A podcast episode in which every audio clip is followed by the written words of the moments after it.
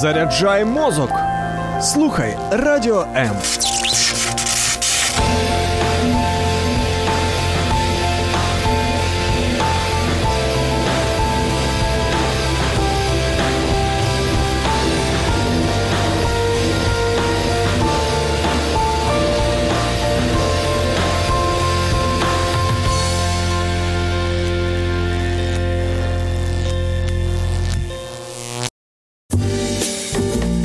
Від учня до майстра про людей ще того гарту у програмі майстерня.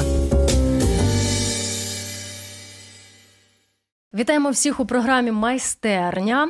Е, Я думаю, що ви помітили, що ця програма має двохвекторність. Ми або розповідаємо про шлях людини від початку і до того місця, де вона ділиться своїм досвідом, де є своєрідним наставником для інших. І друга фаза цієї програми це коли ми до студії запрошуємо спеціаліста у якійсь галузі і беремо по максимуму для того, щоб дати відповіді на найрозповсюдженіші і найзапитуваніші питання.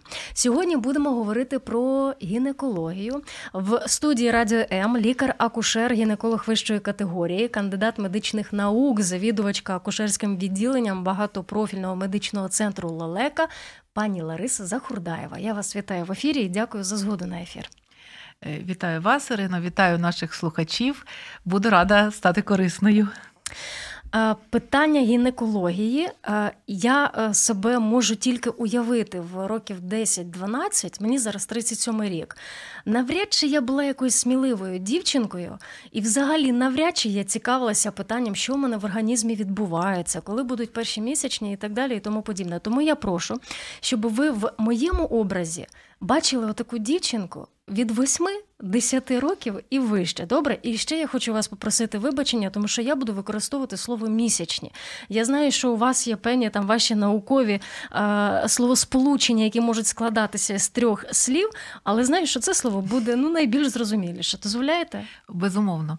Взагалі, фаховістю лікаря є та ситуація, коли він е, розмовляє мовою людини. Зрозумілою Пацієнту треба мовою. пояснити все, що хочеш пояснити, тією мовою, якою він найкраще розуміє. Чому ось цей момент, коли у дівчинки з'являються ці дні, чому саме оце і є переходом від дівчинки до дівчини? Що це за філософія, щось надприроднє? Е, Я би це назвала Божим даром. Цікаво. Е, Ось е, Божий дар. квінтесенція цього дару це якраз моя робота, коли в пологовому залі ми народжуємо дитинку, і зараз, як правило, це партнерські пологи. Дуже часто е, ми бачимо, і потім чоловіки навіть діляться враженням, що як, от коли вже тримаєш дитину на руках, як, звідки, що, ось дружина, ось я, звідки це береться, ось що, куди. Так ось, мабуть, і ось цей перехід е, дівчинки в іншу якість. Це величезна така подія, тому і в сві, в, скажімо так, в культурних е, в культурах різних народів це завжди і подія, це завжди певний і ритуал, і це певним чином позначається, тому що це дуже дуже значуща подія в житті дівчинки. І безумовно, от що хочеться сказати, е, і на що на чому хочеться наголосити, що готуватися до цієї події потрібно в прямому сенсі слова, от з моменту, коли народилась дівчинка. Чому? Тому що все ще досі, на жаль, ми зустрічаємо певну табуйованість і цієї теми. Особливо ну, там, в школі десь, коли е, ці ж от перші місячні, вони ж можуть прийти несподівано, це може статися будь-де. І е, ми знаємо, як, е, як соромляться дівчатка, як це чомусь вважається певною мірою принизливим, е, ганебним таким. Да? А ось це і треба викорінювати. І якщо дівч, е, дівчинка ще коли маленька, вона ж і за мамою спостерігає, дітки ж дуже спостерігають. Хотілося б, щоб в сім'ї старшими жінками, сестрами старшими, ну мама на першому місці, безумовно, е, або інші жінки в родині, хто поруч з цією дівчинкою, якщо раптом ну так сталося, що немає мами, да? сім'ї різні бувають. Ось з маличку, з маличку треба розвивати такий, ну якби культ, розуміння дівчинки, що е, в неї обов'язково прийде ситуація, коли вона стане схожою на маму, коли в неї зміниться зовнішній вигляд, да, з'являться груди, певна округлість фігури з'явиться, е, почнуть рости рости, рости волосся під пахвами. В зоні бікіні, да? і не треба соромитися, якщо, наприклад, дівчинка маленька побачить те волосся або е, про місячні в обов'язковому порядку запитає. Вона буде порівнювати себе, чому в неї груди як в тата, а в мами не такі груди. І ось дуже важливо з самих маленьких е, років дівчинки створювати навколо цієї теми доброзичливу атмосферу. І найкраще досвід показує, найлегше це зробити, знаєте, коли от перед сном мама з дитинкою бавляться, книжки читають, обнімаються, цілуються. І от коли знаєте ці розмови, а як твій день а що в садочку, а в школі як? А от ти знаєш, і поступово, поступово, от е, проговорювати і ці теми. І коли дівчинка буде чути ці речі від мами, і в такій знаєте, релаксованій, домашній, близькій обстановці, по-перше, це дозволить мамі з дитиною стати по-справжньому близькими. І ми дуже добре з вами знаємо, що в підлітковому віці, коли виникають проблеми, е, і дівчинка не знає до кого піти. Так, от, якщо з мамою, чи там старшою сестричкою, чи тьотю, ну хто виконує цю функцію замість мами, якщо раптом з мамою не складається. От, ну, бувають ситуації, де мама одна виховує дитину, да, і мусить працювати, чи десь вона е, від'їжджає і повертається. Тобто біля дівчинки має бути ця дитина, е, ця людина. І от важливо, щоб оцей контакт, коли він складеться, і дівчинка буде знати, що можна запитати на таку тему інтимну, вона не буде її сприймати табуйованою. Вона буде знати, що мама мені розказувала про це і не один раз. Наприклад, мені болить животик. Да? От мама скаже: ти знаєш, от сьогодні ми не можемо з тобою пострибати. Мені болить животик, бо в мене місячні починаються. А доця буде співчувати мамі, обов'язково запитає, вона ж не хоче, щоб мамі болів животик. І можна ось так ненав'язливо, поступово познайомити дівчину із тими змінами, її, які очікують. Вона ж обов'язково запитає, чому це ну, ну кров тече, це певною мірою. Дитина ж знає травми, біль. Вона з цим асоціює, так, впала колінко, розбила кров тече. Так? Вона це е, асоціює е, з болем, з чимось небезпекою, а тут у неї раптом з неї тече кров. І я знаю не один випадок, коли дівчинка е, побачила перші свої місячні, і вона настільки злякалась, що подумала, що вона помирає, бо вона не знала про те, що це таке. А ось якщо ми так ввечері ненав'язливо, поступово знайомимо дівчинку з цими змінами, які її очікують, та ще й даємо зрозуміти, е, що е, вона стане більше схожою на маму. А всі ж дівчатка в дитинстві дуже прагнуть бути схожою на маму. Я прекрасно пам'ятаю, як я заявляла, що в мене дуже погане ім'я. Я не хочу бути, я хочу бути як моя мама Оля. Я до істерик казала, що я хочу бути як мама Оля. Мене заспокоїло тільки те, що мама сказала: добре, в 16 років будеш міняти паспорт, поміняєш. Я заспокоїлась, я знала, що я стану Олі. Ну, До 16 років я вже полюбила своє ім'я, і тема стала неактуальною. Але дівчатка хочуть бути подібними на мам. Тому ось це такий, е, в такий природній, ненав'язливий спосіб, якщо ми навколо дівчинки сформуємо позитивний образ цих змін і будемо говорити, що ти станеш схожою на маму, і як мама зможеш по-справжньому народити дитинку, а не в ляльки гратися. Да? Дівчатка ж переважна більшість грається в ляльки. Ось таким чином ми зможемо підготувати дівчинку до того, що це станеться, і вона буде готова і сприйме в собі появу цих змін як е, крок.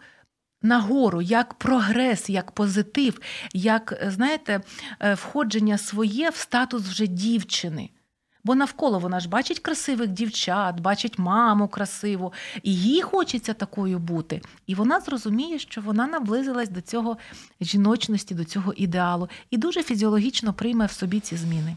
Пані Ларисо, я хочу або розплакатися, або залізти під стіл. Все, про що ви зараз розповіли, ну я все це просто провалила.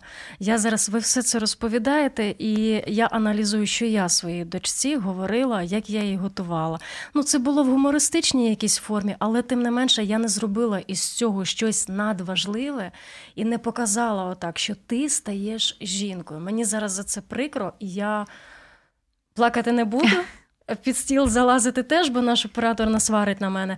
Але, мабуть, що це е, да, показує пальцем, що не треба цього робити.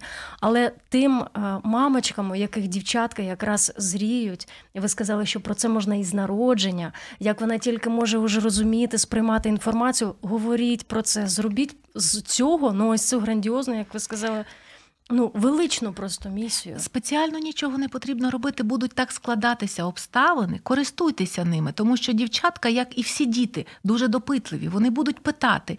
І особливо маленьким дітям, коли вам здається ще, що ну їм не треба це знати. Дійсно, не треба там деталей і подробиць.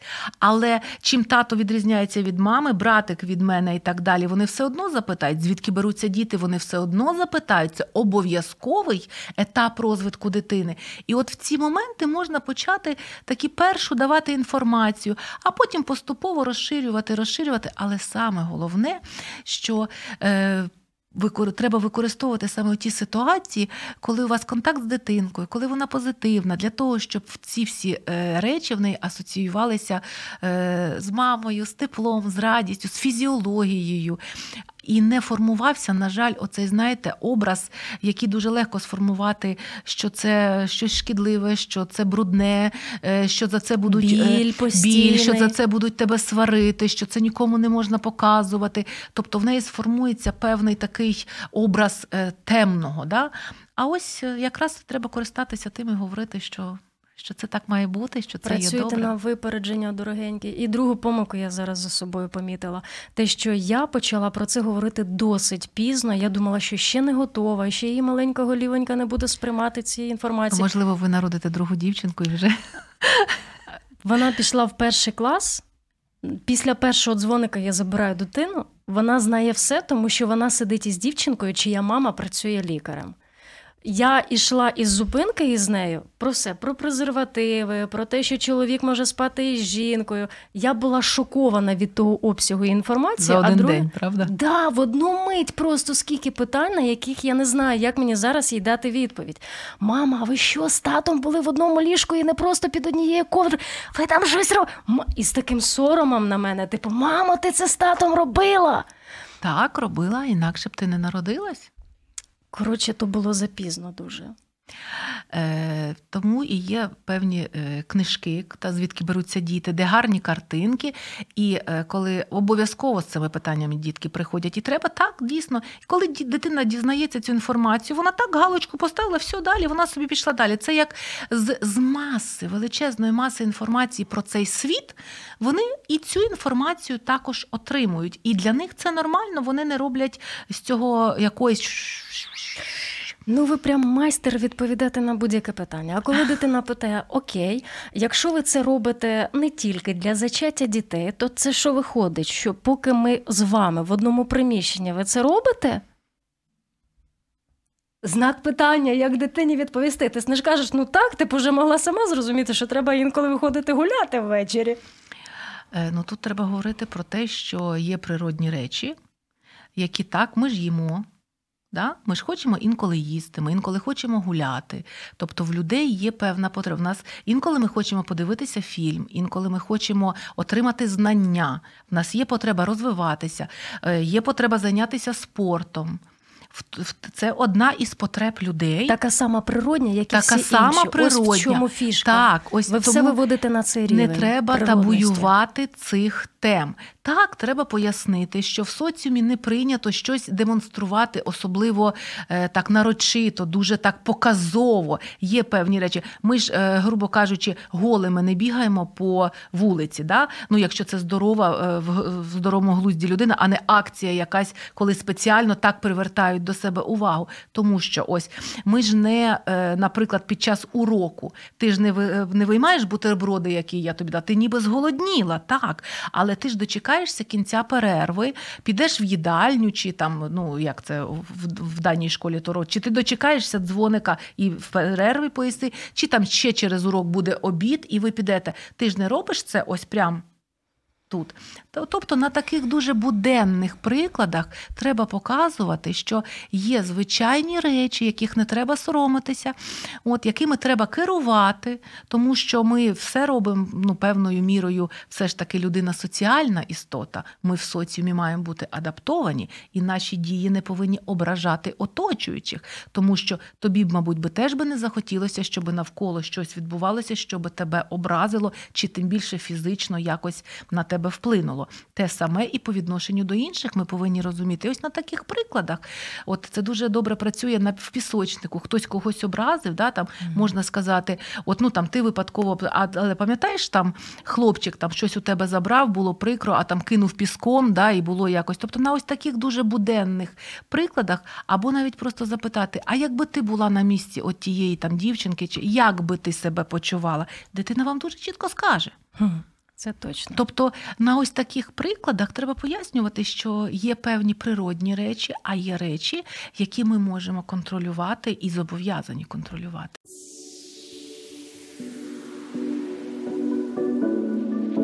Слухай радіо М на fm ем хвилях. Київ 89,4, Запоріжжя 88 та 8, Кременчук 97 і 9, Донецька область. Слов'янськ, Краматорськ 87 та 5 FM, ем. Покровськ 103 і 7, Гірник 105 і 5, Одеська область, Миколаївка 101 і 7 FM. Ем. Радіо М. Ми тут заради тебе. Друзі, можливо, хтось веде конспект, це доречно зробити. Ми сьогодні маємо розмову із лікарем, акушером гінекологом Ларисою Захурдаєвою і говоримо про те, як дівчинка переходить ось цю стадію від дівчинки до дівчини. Що ви можете сказати про зміщення підліткового віку в сторону його ем, іще ранішого становлення і виявлення?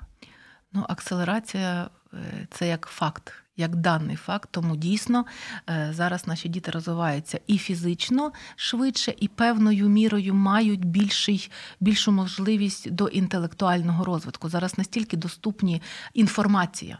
І наше з вами завдання ну, відповісти на питання, яку інформацію ми хочемо, щоб діти отримали. Повністю обмежити дитину від е, отримання е, в тому числі і негативної інформації, ми жодним чином не можемо. Але чому і важливо мати з дитиною контакт? Чому е, важливо не боятися перед дитиною показати свою слабину чи вразливість, тому що ми говоримо, що ми такі самі люди, і е, поведінка дитини може нас вразити, може нам е, принести певні болісні відчуття. Дитина теж повинна це бачити.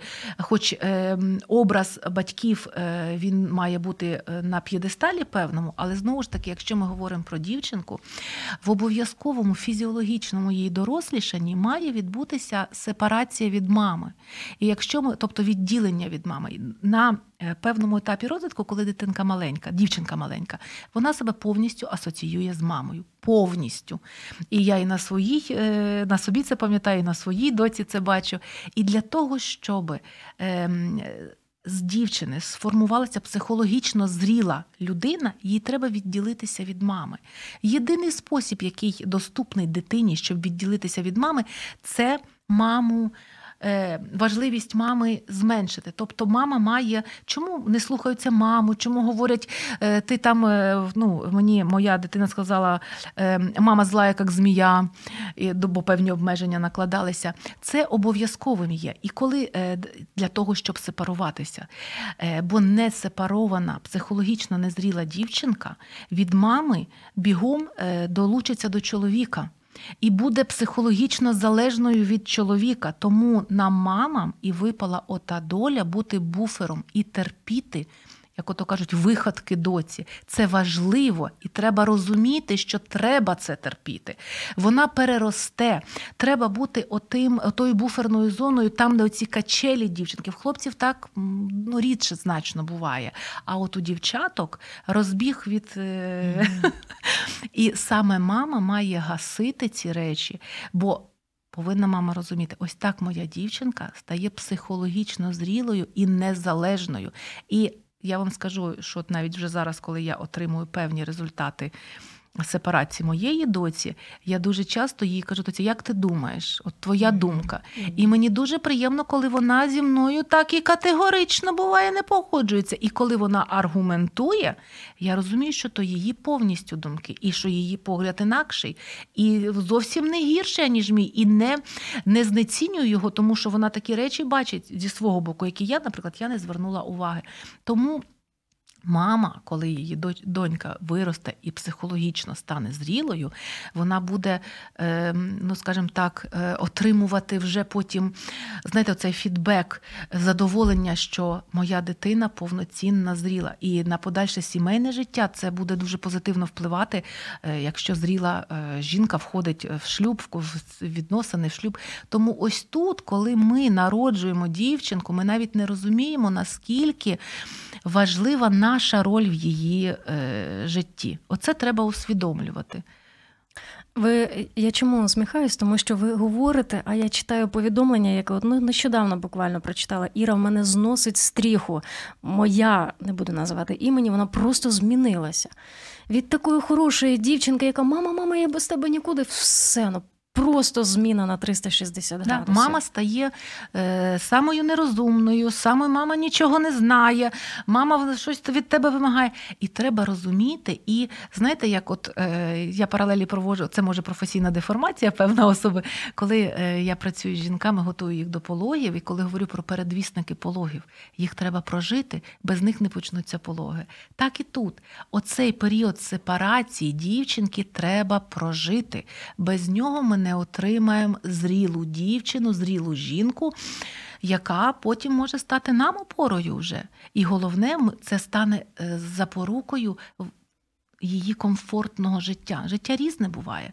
І оце, знаєте, один із варіантів нагодувати чи навчити е, себе годувати. Да? Mm-hmm. Дати рибу готову чи вудочку. Ось тут е, на, на плечах мами лежить дуже велика місія. З хлопчиками легше. Вони можуть не сепаровуватися все життя від мами і при цьому бути зрілими, комфортним. А от з дівчатками. Але у хлопчиків потім це може вилитися у якийсь е, травматичний досвід уже в майбутньому. У хлопчиків своє. Я е, не буду перебирати історію з хлопців на себе, тому що все ж таки менше я я більше жіночий лікар, і от в ці теми я більш глибоко за так ну, занурилась, бо бо фах вимагає. От Тому любі наші мами, е, дівчатка, це прекрасно. Це дуже непросто, але це прекрасно. Так сказано, Єлена, що це ну дійсно прекрасно. Вас треба колонувати, розмножити і повсюди розмістити. Ну ось радіо, давайте будемо. А а ще запрошую, ну я не знаю, в ефірі чи ні, будь ласка, якщо потрібні індивідуальні консультації. Можна? Можна, так, звичайно. Бо я, я просто підозрюю, що зараз говорить, Боже, мені по такого лікаря. Приходьте, будь ласка. Um, то зараз ось це відліплення від мами, дорослішання і самостійність вона приходить значно раніше: 8, 9, 10 років. Е, Ні, е, в такому віці ще, як правило, ні. В 8-10 років можуть вже початися оці перші гормональні такі зміни, е, перші місячні. Да? Ну, Спочатку у нас є ціла термінологія телархи, менархи, ну, ці всі, да, це я не буду перезавантажувати е, наших слухачів такими словами, але оці перші зміни вони вже можуть відбуватися. Безумовно, ми говоримо, що 10-12 років це все ж таки ще більш-менш е, дата перших менархи називається да, перші місячні в житті дитинки це все ж таки ось цей вік. Але треба для того, щоб вам якось зрозуміти, коли вам готувати свою дівчинку до цього, особливо е, ну, от, статися, може, щоб вона в школі не побоялася, якщо раптом піде в туалет попісяти і побачить якісь. Е, Плямку кров'янисту, да, щоб вона не розгубилася, не злякалася. От то е, варто би про себе подумати, в своїй сім'ї дізнатися, як у вас в сім'ї, е, наскільки рано це відбувалося. І знову ж таки, mm-hmm. дуже важко ми можемо стикатися з тим, що не сильно про це говорять, не запам'ятовують. Ну, а іди, та що ти оце питаєш мене таке? Тому що чомусь е, досі в нашому суспільстві все-таки оці теми вони були певною мірою закриті і про це намагалися не говорити. Здається, в мене ці дні почалися років в 15-16. І коли я чую зараз 8-10, ну я не можу в це повірити. Але потім, коли так. сама стикнулася із цим так. вже зі своєю дочкою, так. я розумію, що вау, оце ми спішимо, оце ми біжимо. Е, Ну крім акселерації, яка є світовою тенденцією, тут іще має значення певною мірою і вага. Вся справа в тому, що е, досліджено, що є певний ваговий, е, скажімо так, е, ну, ценз. Дівчатка десь приблизно 40 кілограм. Це дуже узагальнено, там, безумовно, є індивідуалізація. Але якщо так дати загальну рекомендацію, це ось 40 кілограм. Десь біля цієї ваги, як правило, ключове слово як правило, тобто в переважної більшості дівчаток починаються місячні. Ось чому питання, коли у дівчинки є порушення харчової поведінки, коли е, так звана анорексія е, розвивається, частина е, цих порушень, яка в анорексії, коли дівчинка не їсть і втрачає вагу, в неї можуть, якщо, наприклад, така ситуація сталася до початку місячних, в неї вони не почнуться, поки не справитися з цією проблемою. Або навпаки, якщо вони були. І після того розпочалася ця анорексія, і вага знизилась менше 40 кілограмів. Місячні пропадуть. Тому ось тут для мам е, певною такою підказкою, певним орієнтиром можуть слугувати оці 40 кілограм. І, звичайно, те, що ми називаємо сімейним анамнезом. Тобто, як в сім'ї це зазвичай відбувається. Причому тут важливо запитати не лише свою сім'ю, де може якось щось ви бачили, знаєте, а і сім'ю чоловіка. Тому що дитина генетично бере 50 на 50%. І так, от 100% е, сказати, чи чия е, частина генів е, буде сильнішою, ну тут важко. Вау, тепер дійшло. Я думаю, ну чому тоді в мене не синхрон? Бо я була кріпкою дівчиною, і ну, моя дочка теж така більш-менш. А ось е, мама чоловіка, вона в 25 була 45 кілограм. Ну, взагалі, от такий листочок. Ось, тобто воно може передаватися ще й в такий так, спосіб. Так, Вау. так. Бо ці всі речі вони е, генетично детерміновані. Тобто програма генетична є. Безумовно, зовнішні впливи, ось як, наприклад, один з найбільш яскравих прикладів це анорексія, впливає mm. на генетичну програму, на на прояв цієї програми, е, аж до зупинки місячних взагалі. Да? Е, от.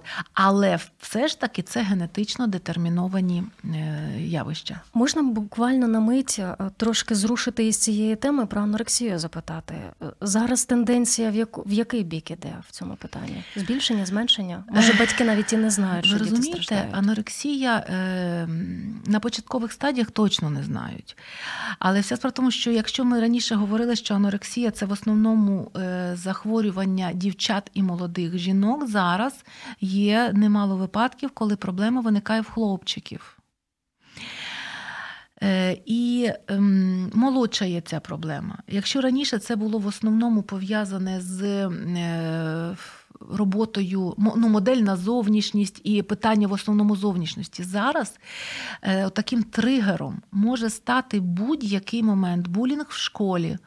За будь-що, за високий зріст, наприклад. От ми ж знаємо, е, дівчатка, які високозросту, вони, як правило, і раніше розвиваються, вони більш такі крупні дівчатка, в них груди можуть раніше з'явитися, бо я казала про тих 40 кілограм, так? І в школі може зустрітися булінг. Е, можуть бути проблеми особистого характеру, невдале кохання, вона може собі придумати це, тому що от в моїй зовнішності щось не так. І настільки бути травматичною е, ситуацією, що стати тригером до ось такої зміни. Тому це ситуація, яка пов'язана з переживанням стресу, ось таким гострим психологічним стресом. Е, тому, безумовно, тут потрібна в першу чергу допомога психолога. От. А допомога нас, акушерів, гінекологів, вона вторинна. Е, ми не справимося самостійно, навіть якщо ми призначимо медикаменти, гормональну підтримку, поки не прибрати психологічні е, важелі, причину і е, працювати з дівчиною для е, повного позбавлення її залежності від тієї причини, яка спричинила анорексію, ми, акушери-гінекологи, чисті акушери-гінекологи, на жаль, будемо безсилі. Це дуже непроста проблема. От, Але е, і саме цікаве, що зараз, коли такі великі стреси ми переживаємо, е, це може статися і не лише з молодими дівчатами, а і значно е, старшого віку жінками. Знову ж таки, якщо вони пов'яжуть цей стрес з певними зовнішніми такими характеристиками свого тіла. Дякую вам за цю відповідь, що дозволили в неї ну, хоч на мить втрутитись. Долучайся до Радіо М у соціальних мережах: YouTube канал, Facebook сторінка, TikTok, Радіо М, Телеграм, Інстаграм, Радіо М.Ua, а також наш сайт radio.m.ua. Радіо М завжди поруч. Продовжуючи тему е, місячних у дівчаток, ви сказали за вагу. Як може бути таким орієнтиром 40 кг? Вже можна про це ну, якби чекати. А і ще момент із фізичним навантаженням дівчинки. Якщо вона займається там активним видом спорту, або от вона така кріпка і щось для себе там робить, це теж може впливати на ці дні на їхню затримку, ранішню е, появу? Ви знаєте, дивіться, якщо ми говоримо про надмірні фізичні навантаження, е, бо фізкультура, спорт там е, це тільки позитивно справляє враження, але є ряд ситуацій, коли саме м'язева робота. От угу. дівчина виконує якісь такі види спорту, де вона постійно м'язи, м'язи, м'язи, м'язи, причому не в режимі кардіо, коли це загалом, а якась така цілеспрямована. Е, ну, Це ми говоримо може навіть не стільки на маленьку дівчинку, якщо вже підліток, наприклад, да? якщо в неї цілеспрямована робота на збільшення м'язової маси. За зворотнім зв'язком, е, таким чином, е, в певною мірою відносно збільшується кількість чоловічих статевих гормонів. І ми можемо говорити про у таких дівчаток про порушення менструального циклу. От е, така залежність є. І тут ми знову ж таки е, порушення менструального циклу воно буває двох е, видів. Перше, те, що помічає е, сама дівчина, помічає мама її, те, що вони там не приходять регулярно, так як от очіку, очікується. А є це ну, більш простий спосіб, тому що такі пацієнти приходять до нас і говорять, що ось ну там або не встановився, або порушився цикл. А ми вже потім з'ясовуємо, що є надмірне тренування саме м'язевої системи. От. А є ситуація, коли зовні вони приходять однаково, регулярно, все, і до нас такі пацієнти не потрапляють. А вже mm-hmm. коли вони до нас потрапляють з інших якихось причин, ми обстежуємо таку дівчину і бачимо, що якість циклу вони то регулярні, але циклічних змін, які мають бути вони не відбуваються. От з такими пацієнтами трошки важче. Чому? Тому що вони приходять до нас уже, ну, наприклад, може бути, вона вийшла заміж, певну кількість років живе в шлюбі, немає дітей, і вона приходить, говорить, що ось так і так. Або якась відбулася проривна кровотеча, як разова акція, вона до нас потрапляє, і ми вже її при обстеженні ставимо такі моменти. Тому ось, ось в плані фізичного навантаження, якщо воно гармонійне, то ні. А якщо цілеспрямована, робота на розвиток м'язової системи, то це група ризику. Не обов'язково, що так станеться, але те певна група ризику є. Тому тут важливо жінкою жінці залишатися, дівчині залишатися жіночною. Коли має початися на якійсь регулярній основі відвідування гінеколога для дівчинки-підлітка? Е, ви знаєте, е, враховуючи той контекст, про який я вже говорила. Е, щодо поступового введення дівчини, дівчинки в стан дівчини, можна було би познайомити її з гінекологом задовго до того, як їй це буде потрібно, з мамою разом прийти, або от просто й сказати, давай ми підемо познайомимося з лікарем. Бо ти буде, вона вже знає, ми вже її познайомимо, що пев, через певний час в неї почнуться е, волосся рости, груди почнуть формуватися, місячні підуть. І було би дуже добре, якби з дитячим гінекологом ви познайомили дівчинку свою без скарг, щоб цей візит не супроводжувався у неї. Перший візит же завжди дуже важливий, з негативними якимись е, асоціаціями. Наприклад, якщо е, буває патологія у дівчаток, ну, наприклад, ну, що супроводжується болем в животі.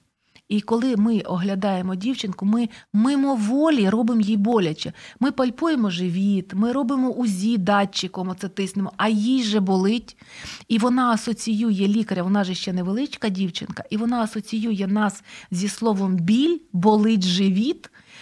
І, мабуть, наступний раз вона буде, коли вже їй самій доведеться приймати рішення йти до лікаря чи не йти до лікаря, вона ж буде пам'ятати, що там буде боляче. Тому ось я би радила знайти час. І познайомити е, доцю з акуш... Е, ну, з гінекологом, дитячим гінекологом, просто гінекологом, тоді, коли цей візит не буде асоціюватися з неприємним з хворобою. Ось такий би перший візит. От, А якщо ми говоримо щодо регулярних візитів, безумовно, як тільки починаються у дівчинки місячні, то варто було би. Ну, е, якщо скарг ніяких нема, то раз на два роки або раз на рік ходити, робити звичайні УЗІ. Безумовно, до початку статевого життя ми не говоримо про вагінальні огляди, ми не говоримо про маски, так як це у, у більш старших дівчат, жінок. Да. Але ось такі УЗІ знову ж таки для того, щоб зробити ці візити для вашої доні буденністю. А не чимось критичним, коли вже болить і там щось, якісь речі. І знову ж таки вона буде відчувати приналежність до стану дівчини, до стану жінки і мами. От мама ж ходить кожен е, рік до гінеколога, коли все добре, і вона зрозуміє, що це нормально і це правильно, і вона в своє доросле життя внесе оцю норму ходити до гінеколога не тоді, коли болить і буде погано, да? а раз на рік. Ви я зараз неправильно почула, ви сказали патологія, потім тире біль. Якщо болить тягне внизу живота, або якщо болить спина, це патологія? Е, Єдиний, знову ж таки, от наскільки жінки унікальні, єдиний біль, який є е, не патологією, це пологовий біль. І знову ж таки, я не люблю ці слова біль, тому що це певна робота, і ми про це дуже детально я намагаюся говорити з жінками, котрі вагітні їм народжувати, але дійсно інколи це болить. І ось якби такий ну, ем, скажімо так, можливо, маленький еквівалент цього акушерських цих відчуттів, можливо, біль, коли місячні болять. Да, от Або перед місячним, або перший день місячних. Це дійсно може бути певною мірою боляче. Але характер цього болю, він, знаєте, це щось таке. Е, ну, давайте по-чесному. Е, коли ми е, гарно поріжемо пальці або нам вирвуть зуб, нам вже болить набагато яскравіше, набагато гостріше, бо це суто патологічний біль. Це біль, який алярм, який тривога, який кров, який травма і так далі. Біль менструальний він не є. Оце він тебе так поперек тягне. Тобто, вже по самому характеру болю це трошки не той біль. Чому? Тому що це е, відчуття спазму тих судин які мають дати невеличку гіпоксію, щоб від, е, відшарувався той ендометрій, який має відшаруватися і дати нам місячні, те, що ми зовні побачимо оцю е, кров'янисті виділення. І механізм відділення цього ендометрію це саме ішемія, тобто ті судини, які е, живлять цей ендометрій, вони мають спазмуватися для того, щоб ендометрій відшарувався. І оцей спазм ми відчуваємо. Це суто спазм. І тому ці всі знеболюючі у вигляді ножпи, парацетамолу, ібупрофену, чому вони ефективні? Тому що є оця точка, це той біль, який і природа може коригувати, і ми, лікарі, медикаментозно можемо коригувати. Mm. Чому, коли ми поперек розтираємо собі, от коли місячні, або певну позу приймаємо, да? коли хочеться тепленько або тепленько, навіть просто руку покладемо на низ живота, і поступово вже проходить біль, бо це спазм, це не той. Категорично патологічний біль. Тобто природа подбала про нас. З одного боку, треба зробити цю ішемію біль, а з другого боку, ми навіть самі можемо собі допомогти. Тобто природа про нас подбала. Те саме і в пологах, вільний вибір позиції. Да? Ми виберемо ту позу, ми десь тепло, десь масаж. От ті самі відчуття і примісячних. От е, тому е, щодо обезболювальних. Це не зовсім той біль, який патологічний, але mm-hmm. дійсно це але може бути дуже неприємно. Я вам безмежно вдячна за ці ілюстрації. Вони досить чітко зрозумілі і запам'ятовуються. Ви просто мислите образи картинками і можете показати ситуацію через приклад, який запам'ятається навічно. Я вам дуже вдячна. З приводу болю, ну я звикла пити обезболювальне. І знаєте, в мене вже спрацьовує ну, такий момент, що коли я бачу, що дочка ну, вже в неї ці дні, і вона теж о, болить, вона ниє, кисне. І в мене вже думка дати. Може, із нею поділитися там пігулкою, щоб їй не так боляче було. Це правильно, ні? Ви знаєте, е, на щастя, я абсолютно вважаю, що правильно. Це та ситуація, коли в нас є можливість не терпіти і навіть ці відчуття. Е, ну, Досвід говорить про те, що далеко не кожні місячні для нас болісні. Деякі ми легше переносимо там, де нам зовсім не потрібно ніяких знеболювач, а деякі в нас бувають досить болісні, бо це ще залежить від того, як шиєчка тримається, тобто там є багато факторів. Але чому я кажу, що це спазм в основному? Тому все те, що нам трошечки розм'якшить, полегшить, нам стане mm-hmm. значно легше. Тому, якщо ми маємо можливість не терпіти настільки неприємні для нас відчуття, не потрібно їх терпіти дійсно краще прийняти знеболююче. Про психологічний комфорт уявимо ситуацію, що все, про що ви говорили поперед цим, воно опущене. А мама не провела роботи у свій час зі своєю дочкою, не говорила про місячні як про природній процес, а не про якесь жахіття, а про щось нормальне і природнє. Не повела до гінеколога іще до того, як почнуться ці дні. Вся ця робота в мінусі, вона пропущена. Але в сім'ї бачить, ну мама бачить, що дівчинці вже треба навідатись до гінеколога. А там отакі очі. Це що треба, а подивися, у них вікна без фіранки, а у них жалюзів немає. Це що на оте, ну коротше, у дитини отакі до очі. Але справа Медичний в тому, центр, що... у нас фіранки всі є на вікнах. І не всі такі лікарі, як ви. Там двері відчиняються. Половою житті займаєшся, і дитина присіла. Роздягайся там. ну, не не, не кожен гінеколог от такий, як ви. І коли дитина оце свої пазлики там в голові, хоч ти і намагаєшся роз'яснювати, пояснювати, щось розмовляти, щоб дитина розслабилася, щоб цей один раз був для неї не такий страшний і жахливий. Але воно ну як підготуватися або що робити, щоб це було не травматично? Це перше. Ви знаєте, ніколи не е, треба боятися перед дитиною показатися неправою. І якщо от ми це упустили, не було в нас цих моментів, а дитинка, дитина вже досить така підліток, там ну там 14-15 років, їй так і можна сказати: ти знаєш, от я от, ну, от я вчуся. Е, і, до речі, ви покажете свій приклад, що в свої 30 там з гарним хвостом ви вчитеся, і далі ви будете вчитися. Ось була на програмі лікаря, я стільки нового дізналася. Ти знаєш, мені так сказати, мені так шкода, що я стільки втратила з тобою, от коли ти росла. І от я би хотіла от, тобі розказати, що я почула на цій програмі. І я це я би так радила. Не розказувати їй, а от, от лікар розказала про це, про це, що з маленькими дівчатками треба так, так, ось ці всі моменти. Вона вас почує. І от те, що а, те, що я зараз озвучила, їй можна розказати, як переказати нашу розмову. Вона це почує, вона прекрасно буде знати. А потім їй через деякий час сказати можна: ти знаєш, Може, давай сходимо до лікаря, от без всяких скарг, без нічого, подивишся, що це таке, як це, як це відбувається, що це не так страшно. Бо ти підростеш, тобі потрібно. От. А з лікарем можна е, до того поговорити, що я хочу привезти доньку. Е, Давайте виберемо час, коли у вас більш-менш вільний графік, коли не будуть вриватися в кабінет. І ну, в скарг ніяких. Це перший візит. Я не, От в мене, наприклад, був негарний досвід першого візиту до гінеколога. Я би не хотіла, щоб з моєю дитиною це повторилося. Е, Лікар буде теж, знаєте, відчувати певні що їй довіряють свою дитину. І Насправді жоден лікар не хоче образити чи травмувати жінку чи молоду маму, але те, що ви говорите, дійсно, на жаль, так буває, різні є тому обставини. Ну про це можна багато говорити. Але якщо напередодні домовитися з лікарем про дату, час, е, лікар виділить певний е, час для знайомства без оглядів, просто покаже, розкаже, що в нас тут буває так. От УЗІ можна зробити, показати, що це зовсім не болісна процедура. І я думаю, що можна ось таким чином надолужити, не втрачаючи ні свого авторитета, не не е, ображаючи дитину, ось так розказати, що ну так, втратили ми з тобою, ти ж не станеш знову маленькою. Але може, давай якісь ось такі речі дослухаємося. Що Але сказати? як от їй пояснити знову тими прикладами або вашими ілюстраціями, ну що це не страшно. Ну, Скажіть щось, типу, як я в екран ось дивлюся, Діти... в екран свого ноута, так і ви дивитесь в ту безодню. Діти дуже люблять приклади з власного життя. Ви можете ділитися своїми прикладами або прикладами інших, які ви почули і сказати, наприклад, от, про свій досвід. Ти знаєш, ти знаєш, я стільки років потім не могла піти до лікаря. Вона нічого ніби не сказала, але ну, мене це так образило.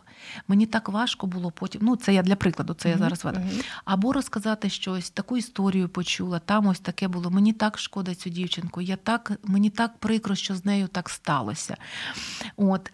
І от таким, Але потім сказати, але ти знаєш, коли я вийшла заміж коли в мене народилася ти, я так зрозуміла, яке це щастя. І мені би дуже хотілося тобі розказати, як я тебе люблю. Як я рада, що це все було так, я помиляюся. Їй сказати, я знаю, що ти мене вважаєш не найкращою мамою, але я дуже стараюся. І ось е, я хотіла би от надолужити щось. Я би хотіла тобі показати найкращого гінеколога, дитячого гінеколога. Давай от е, підемо, подивимося, що це. Як це? Якщо тобі не сподобається, ми не підемо. Ось таким чином, на власних прикладах, і головне розказувати, е, показати, що жіночність це прекрасно, що ви відчуваєте себе жінкою і ви щасливі. Взагалі, власний приклад щасливої жінки для дитини це найкращий приклад розказати, як у вас росли груди. Можна це анекдотично, як ви кажете, жартома, як перший бюзгалтер ми не могли знайти, бо то не сходиться, то випадає, то навпаки, е, да, не помі... да, тут ще або плачеш, що там Аб... уже дівчата Або як в школі ми вату всі підкладали, правда ж бубнути? Бо там уже однокласниці ходять так. всі хлопчики, голову, а, а, а я ще хожу ще боже, шукаю. Да, де воно а й так хочеться, і це вдягали, підкладали. Тобто показати нас, а і наскільки зараз я щаслива, що мені є що тут, мені є що тут. І от от тако, таким чином ас, асоціювати ці всі зміни з позитивом, з позитивом. І, врешті-решт, у мене з'явилась ти. Це кайф так. від цієї програми. Я навіть не очікувала, що так може бути. Серйозно. І я от такого підходу ще жодного разу не зустрічала щоб ось так показати цей процес в такий спосіб, у такому світлі, я просто пишаю, що ви є у цьому світі. Я дякую, але повірте, мене теж цьому навчили. І я хочу подякувати і тим психологам, перинатальному психологу, е, яка працювала з нами, Марина Шимкова. Дуже багато я їй в цьому вдячна. Я хочу подякувати е, колегам зараз з медичного центру Лелека. Там, де е, це все ми робимо, де ми це і цьому теж я теж продовжую цьому навчатися. От Тому це такий, знаєте, процес набуття цих знань і досвіду. Я сподіваюся, що це відбивається ваше світло, е, в якому ви подаєте все. І в розмові, і в роботі воно відбивається у вашому житті добрими плодами. Так? Скажіть Безумовно, так. так. Я вам дякую за розмову. Ми маємо фінішувати. Так. Ем, я сподіваюся, що це е, тільки одна програма у нашому великому циклі, тому що ви цю роботу просвітницьку робите як найкраще, спасибі вам. Дякую, буду дуже рада і ще відповісти на питання. І якщо мої поради будуть для когось корисними, я буду надзвичайно рада. Тому що, і повірте, я, як мама, теж багато помилок припустилася, і зараз бачу, що я би багато що зробила не так. Але коли я щось вивчаю, я завжди до своєї доці підходжу, доця, от як би так рекомендують, а я така сяка, от ми з тобою, це вона сміється, каже: ну ладно, пробачаю. Лариса Захурдаєва була гостею сьогоднішньої програми, експертиною, лікар-акушер-гінеколог вищої категорії, кандидат медичних наук, завідувачка акушерським відділенням багатопрофільного медичного центру Лелека. До наступної зустрічі. До зустрічі. Сподобався ефір? Є запитання або заперечення? Пиши радіом.ua